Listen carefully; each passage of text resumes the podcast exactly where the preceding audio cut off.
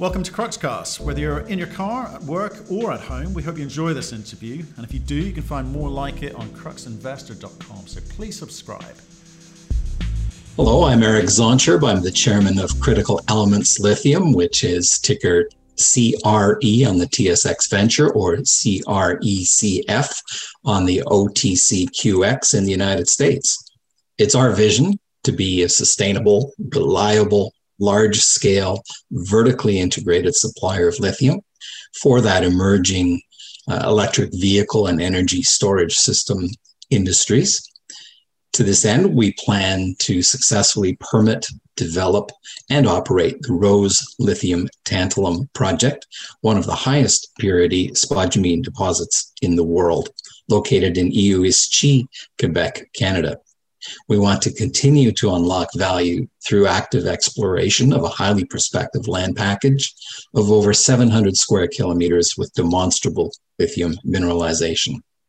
And we want to achieve that vision with minimal environmental impact, including leveraging low carbon electricity available through Quebec's established power grid and in cooperation with the Cree Nation of Eastmain and other local Cree Nation communities and with whom relationships have been formalized. Hello, Eric. Long time no see. Saw you back in uh, February. I hope you are well.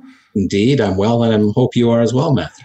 I'm surviving. I'm surviving. You've got a rather picturesque background there, right? You, you, you kind of lay, laid out the story for us there. All of the above, not possible without a permit. What's going on? Yeah, I think permitting is an important factor. Obviously, it's it's the next uh, milestone for us, the thing that we want to deliver. Um, I think we've disappointed the market in the time frame that's that's occurring. If you recall, in February, I had hoped for, I had speculated on a, a mid-year delivery. Uh, that has not occurred. Um, I think it's important to remember that these processes are parallel. You've got a federal process and a provincial level process in Quebec, both in partnership with Cree community, and that things have to be done right in in relation to the Cree community. It's their backyard, it's their culture, it's their history, and uh, and we want to make sure that things are done, and so do the governments.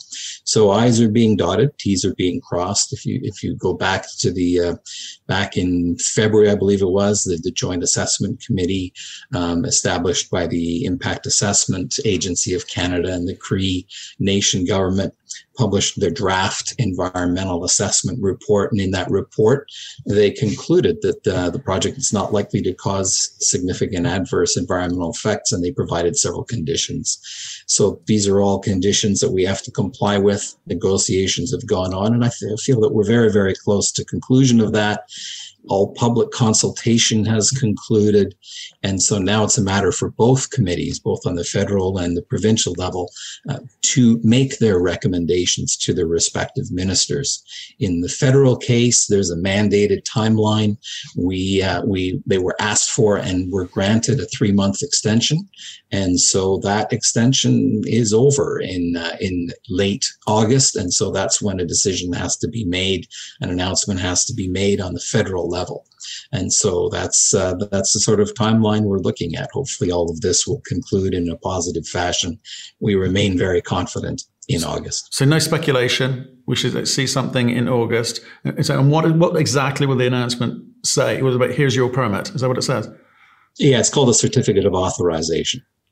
Okay. And that will then allow us to proceed. That's that's the main milestone to be achieved on a permitting side. And at that point, one has to have a lot of confidence that uh, that all the I's have been dotted and T's crossed, um, with the community fully on side, which which it clearly is, given the uh, IBA, the Pikhuutaau agreement that was signed in 2019 with the communities. So we're we're quite excited. Okay, fingers crossed for that one. Um, just I just want to talk about the the market slightly and your share price. So we spoke. Yep. It was kind of. It was. It was. Uh, well, peak lithium in Q1. People are very excited about lithium. Maybe peak's the yeah. wrong word. Anyway, people were excited. I think prices really kind of rocketed up. You were at about 146, got up to 180 ish at, at one point as well, back down at 118. Are you underperforming your peers or is it pretty much par for the course for lithium at the moment? I, I, would say we are underperforming the peers. At the time we were talking, um, you, you, talked about the price. We're down to a lower level, which is down around 11, 12%. Um, I follow a lot of, as I did as an analyst, a lot of companies, different commodities on the basis of enterprise value per ounce or pound or ton, whatever uh, in the ground. And on a global basis, so measured, indicated, and inferred, um, are the valuation, the peer mean valuation is up around 10% over that time period, while we're down 11%. So yeah, the, that's factually true. We have underperformed. In that time, lithium, uh, the benchmark lithium index is up 31% and hydroxide index is up 45%. So although equities tend to presage the movement of the underlying commodities, still we have underperformed. And I would say that a large part of that is the fatigue related to waiting for permitting. Again, we're confident and we're excited it's going to happen. And so this is a great opportunity. Seasonality is also working in our favor, and we can get into that if you like statistically. But I'd also like to mention that um, back in June, there was a, a Florida based newsletter writer that, that put out a very bullish statement about the stock, and that's what took the stock up to around $1.80. And as is often the case with these circumstances, that ramps and then comes back. So I think that newsletter impact has also been a, an important mitigating factor here. Yeah, you, you, you, kind of want a, a, sustained growth story, not the fervor and excitement and froth that sometimes sometimes get from a Indeed. A, a, misstatement, a misstatement. Well, look, um, let, us just stick with the macro for a little bit. Okay, so Ganfeng's been out there putting proposals. We, you know, we've got we've got Bacanora, we've got Farfetch, we've got Millennial. it's giving us some sense of what those guys are prepared to pay in a competitive, free environment, which seems to be around 0.3 of NAV, right? So, mm-hmm. which it's not that exciting, is it? Do you think with a bit more competition, well, it'll improve? They are being opportunistic. They are. As they should be. They're doing exactly the right thing, um, picking up opportunities that are trading at a discount. There, that's that's the smart thing to do. And to me, they're one of the only parties that is doing the right thing. Uh, you know, it's fascinating what's going on in the industry. Back in February, if you recall, we talked about the OEMs beginning to recognize the risk associated with uh, the, the availability of quality battery materials.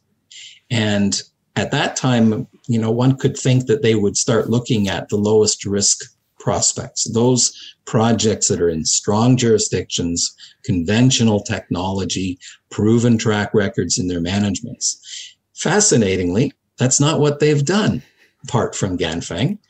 What we're seeing is the OEMs and battery manufacturers have been buying into very elegant, beautiful stories of geothermal brines and uh, and well-field brines with new technologies, direct lithium extraction, and that's wonderful.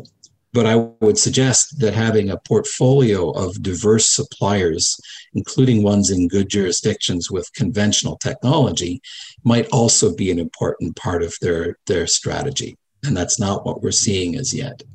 Right. Okay. So safety and diversity, not just jurisdictionally, but in terms of the technology that's being applied. Because obviously DLE is relatively new. You know, there's a few people with a few different um, solutions that, that they're um, touting around the market. So I, I probably I agree with that. But it's not for the lack of money that these guys are not diving in. There must be something else to it.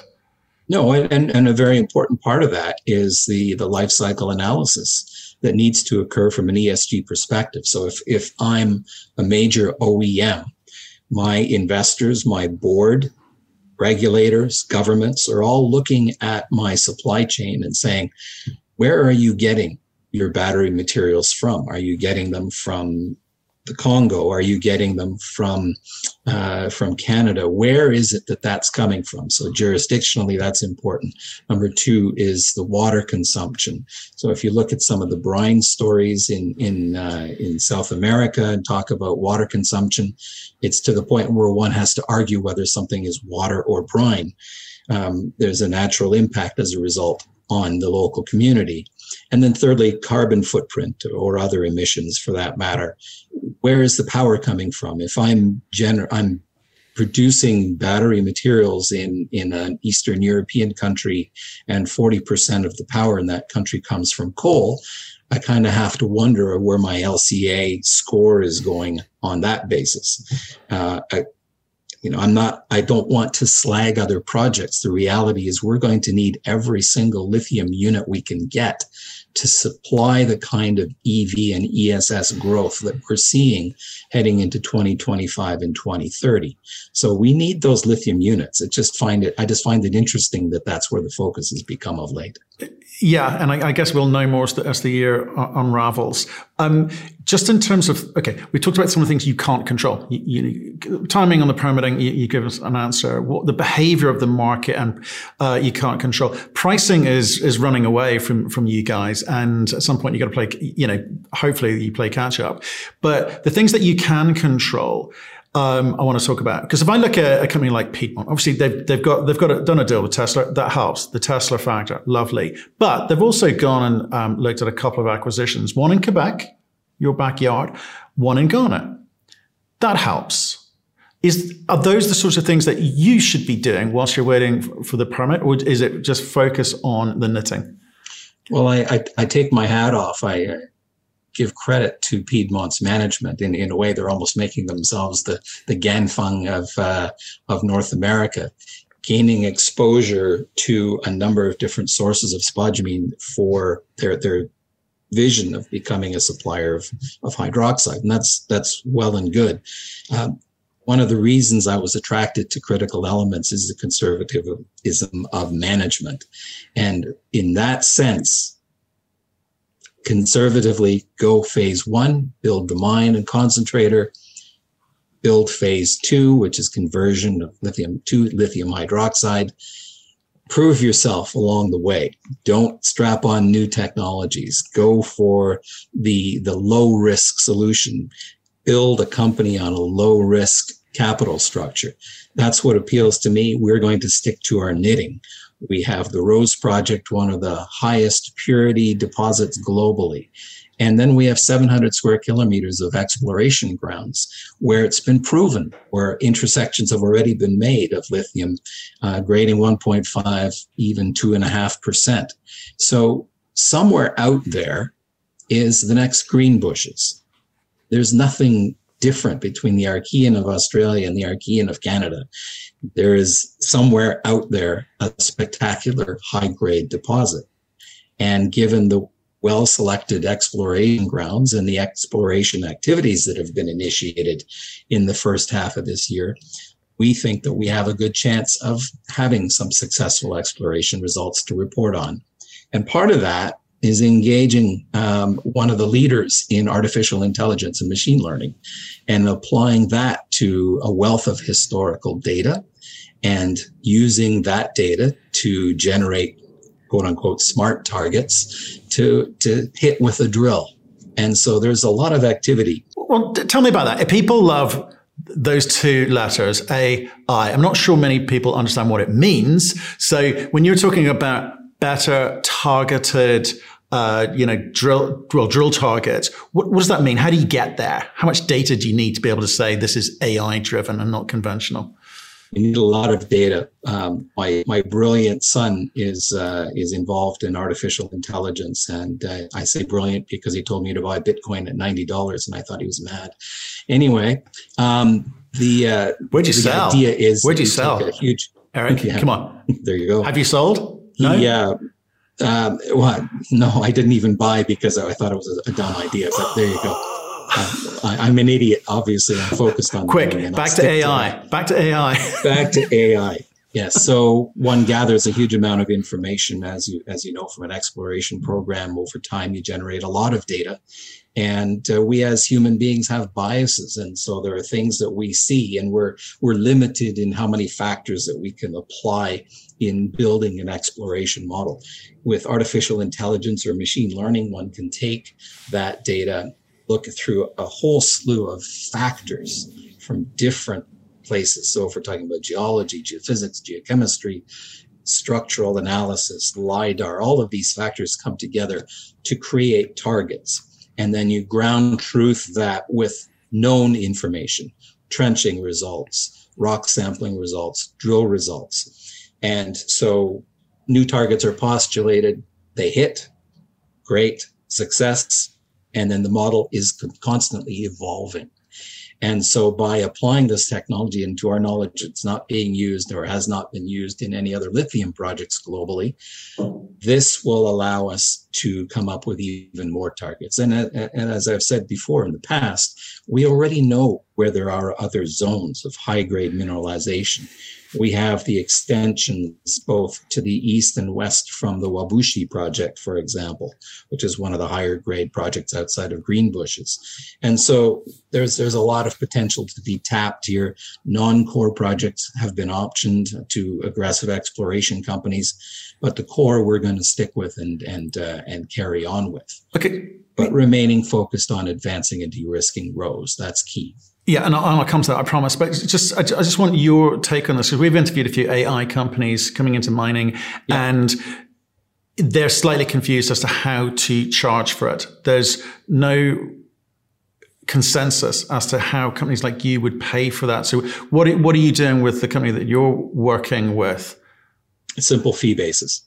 Right, just consultancy fee. Come in, analyze the work. Yep. There's no upside on drill results. There's no equity portion. There's no none of that. No, we okay. You know, I, I I'd hate to see the project burdened with with royalties. Um, let's let's keep it clean. Yeah. Okay. Agreed. Agreed. Um, right. I sort of want to talk about um, money for a bit because exploration requires money. Um, you know, once you get your permit in place, you can have proper conversations about money. So where, where are you today with cash and what are, what are the conversations around financing that, that you're considering at the moment? Right. Um, okay. So I think there's around 8 million left in the treasury, something like that. Um, the, the, the ask will be for $400 million for phase one Canadian. That includes uh, roughly 340, 350 on feasibility study for capex plus working capital. So the 400 Canadian is a very comfortable number when we've got a market cap that's just over 200 million. And I say comfortable because you're going to be looking at a traditional structure, um, roughly 50 50 debt equity. On the debt side, um, I, I, cited in our last conversation in February the excellent job that Sigma did in, in getting um, relatively low cost funding in uh, in terms of uh, green bonds that uh, where the ESG component is important. I'd like to see the company positioned, our company positioned in a similar fashion. And I think that uh, the Quebec government has also made it very clear that they're supportive uh, for the development of a battery hub in Quebec, hashtag EV Nord. Uh, the uh, the idea that uh, that they could come along as well on the debt side when they have 1.9 million allocated, pardon me, 1.9 billion allocated towards that particular initiative, is uh, is I think realistic. So that's the debt side. On the on the equity side, we've been adamant not to simply take offtake agreements this is you know discussions that have been going on for many years about the availability of offtake. And that offtake frenzy has intensified over the last few months particularly uh, both from european north american parties but also asian parties. And, and i think that some of these asian parties uh, have greater vision and they see the, the shortfall particularly in lithium that's coming. If you talk to UBS and many other brokerage firms, they're talking about a 50% supply deficit in, in terms of lithium in 2025 and beyond. Um, it's great. Maybe by 2030, we're going to see and, and later some great recycling initiatives, and we'll see some great uh, new technologies, DLE technologies that will be contributing in the 2030s. But there's this period between now and then that will have to be met by conventional mining. There's just no way around it, and at least in my opinion. And so we have these strategic parties that are dying for offtake. And we are adamant that if there if there is offtake, it's going to have to be tied to skin in the game. There will have to be participation at either the project level or the corporate level. And while some observers might suggest that's a pipe dream, whereas the other examples of it, I'd suggest to you that as that deficit becomes more real, that vision will also become more real. But with all of these things, especially in finance, it's about timing. Timing the market, the cost of the money changes, the type of financial solutions and structure changes. So Q1, nice hot frothy market. Um, and I and I do buy the the longer term, the longer this thing goes on, the more likely there are to be more bidders, um, and certainly in terms of offtake component. But have you? How many conversations have you had with the, Quebec province? Because you know, we we spoke with a company recently. I think it was uh, Troilus, who they're gold, right? But nevertheless, the Investment Quebec and, and two other agencies have come in for 20% equity and pretty much underwritten and contributed to, to the debt component. So how, how does Quebec province feel about Asian investment into their backyard? Does that give you some, some leverage? Absolutely. I mean, if, if how do I put this? The, polit- the political reality is that the Quebec uh, government would like to see value added production within stay within the province. In the meantime, there are plenty of parties around the world that have conversion capacity or want to build conversion capacity, and they're looking for spodumene concentrate to feed that ambition. I believe the Quebec government would like to keep conversion capacity in the province of Quebec, in which case there's going to have to be support. Um, that's the political reality. We're excited about it that what's better than a province where you've got highly skilled labor, you've got capital available, you've got power generated by hydroelectricity for 93% of it, low carbon, the cost of that power, four and a half cents Canadian.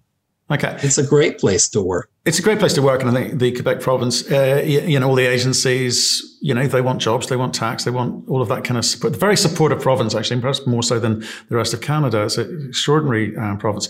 Um, but when you're talking about the market about strategic partners, you're not talking about the Quebec government. You're talking about technical, technically strategic partners or market partners, or, or, or are you? There's a huge spectrum. Right. Everything from private equity that would contribute capital and maybe some ideas on the technical side, um, through oil and gas companies that have their renewable divisions. Um, you've got mining companies that are interested in, in getting into the lithium business. You look at the announcement this week of Rio Tinto uh, that they are going to put 2.4 billion into their Jadar project in Serbia uh, to deliver lithium carbonate in 2026 at the earliest. So there is a mining company, a mining giant that has decided lithium is a place where they want to be, and they're going to put their money and their technical expertise behind it. So that's one example. Um, you look at the battery manufacturers, CATL getting involved deeply with Neolithium, which is a great brine story in Argentina. Um, and then you look at the OEMs themselves uh, getting involved more now with the, uh, the the geothermal stories in Europe and California, but they're there and they all are spending tens of billions of dollars to move their model lineup from internal combustion engine to electric, some entirely by 2030, 2035. That's a huge investment. They're going to have to put money into the upstream as well. They, they are, but this this one I want to get to. I want to see if there's any subject to conversations that you're having. By that, for people, uh, is like you've discussed finances with a strategic partner, subject to you getting your permit um, in place, they w- they would be willing to continue conversations about the cost of that financing, right? So I get that Qatar and Ganfeng are hard at it. The Rios and BHP are, you know, starting to really dig in on the battery metal side of things, but the OEM's not moving yet in terms of securing supply. They're busy building infrastructure and lots of other investment. But like I said earlier, I don't think they're short of a bob or two. But why aren't they moving? Are you able to tell us anything about the conversations that you're having? Because I, I, get the wide spectrum. That's but that's all theory. But what, what are you doing to nail it down? The stuff that you're in control of. It's not being nailed down because we haven't got our permits yet. The moment the permits are there, then the risk profile for the company changes dramatically. And if I were, you know, XYZ OEM sitting there, I would also wait for those permits to come. And that's when they come back. Other parties are more aggressive in saying, let's, uh, let's do a deal. Um, so we are the custodians for the shareholders We are the custodians for the stakeholders. We have to do what's best. And so, you know, that that's a decision that will come, that will be made. And I know I'm still being, you know, vague and nebulous about this discussion, but at the time when it comes. Okay. I'm not going to get my, it this way. Okay, go on. Let's say if you're if you're an OEM and the ask is for 200 million equity, that's a pretty big number with high exposure for an OEM. Would I do that right now if I were them? Not likely. But in this kind of a market, if I were to buy a piece of this company with the name behind it, what do you think would happen to the equity markets? They would follow on. So that anchor, that seed is what is doable for an OEM. That's just one scenario, entirely hypothetical, but it's a possibility. But they don't like to play the mining get risk game. They don't like to play the no. market game. They've got they they know their business and they're going to stick to it. But doesn't shouldn't prevent them having a conversation with you prior to getting permits. You know, get ahead ahead of the game. So, but that's not happening. You're saying you never know. Conversations are being had. Okay, let's move on to exploration. Okay, because I'm not going to get much of an answer out of you. So I'm going to move on to exploration.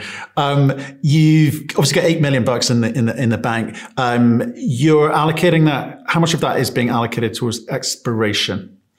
Um, I would say that our priorities are the on, on the Rose project, and right. so there are, there's some detailed engineering that's ongoing that's been commissioned for phase one. There is uh, technical studies that have been commissioned with Matsuda Tech and WSP for phase two. Um, that's going to be at least two thirds of, of, the story of the of the budget for the next six to twelve months, mm-hmm. um, and then exploration.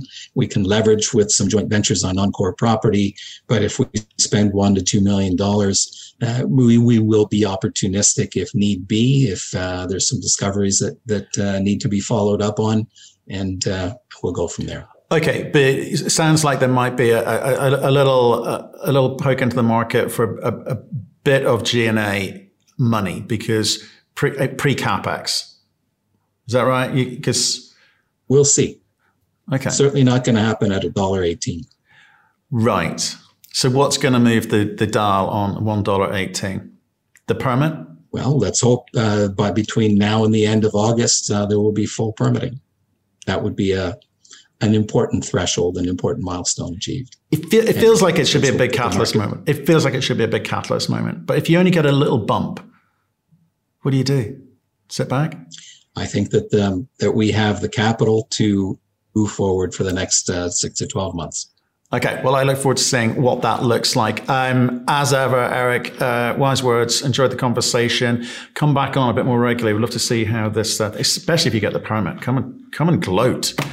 If, if you mean when? I mean when. A pleasure chatting. Thank you.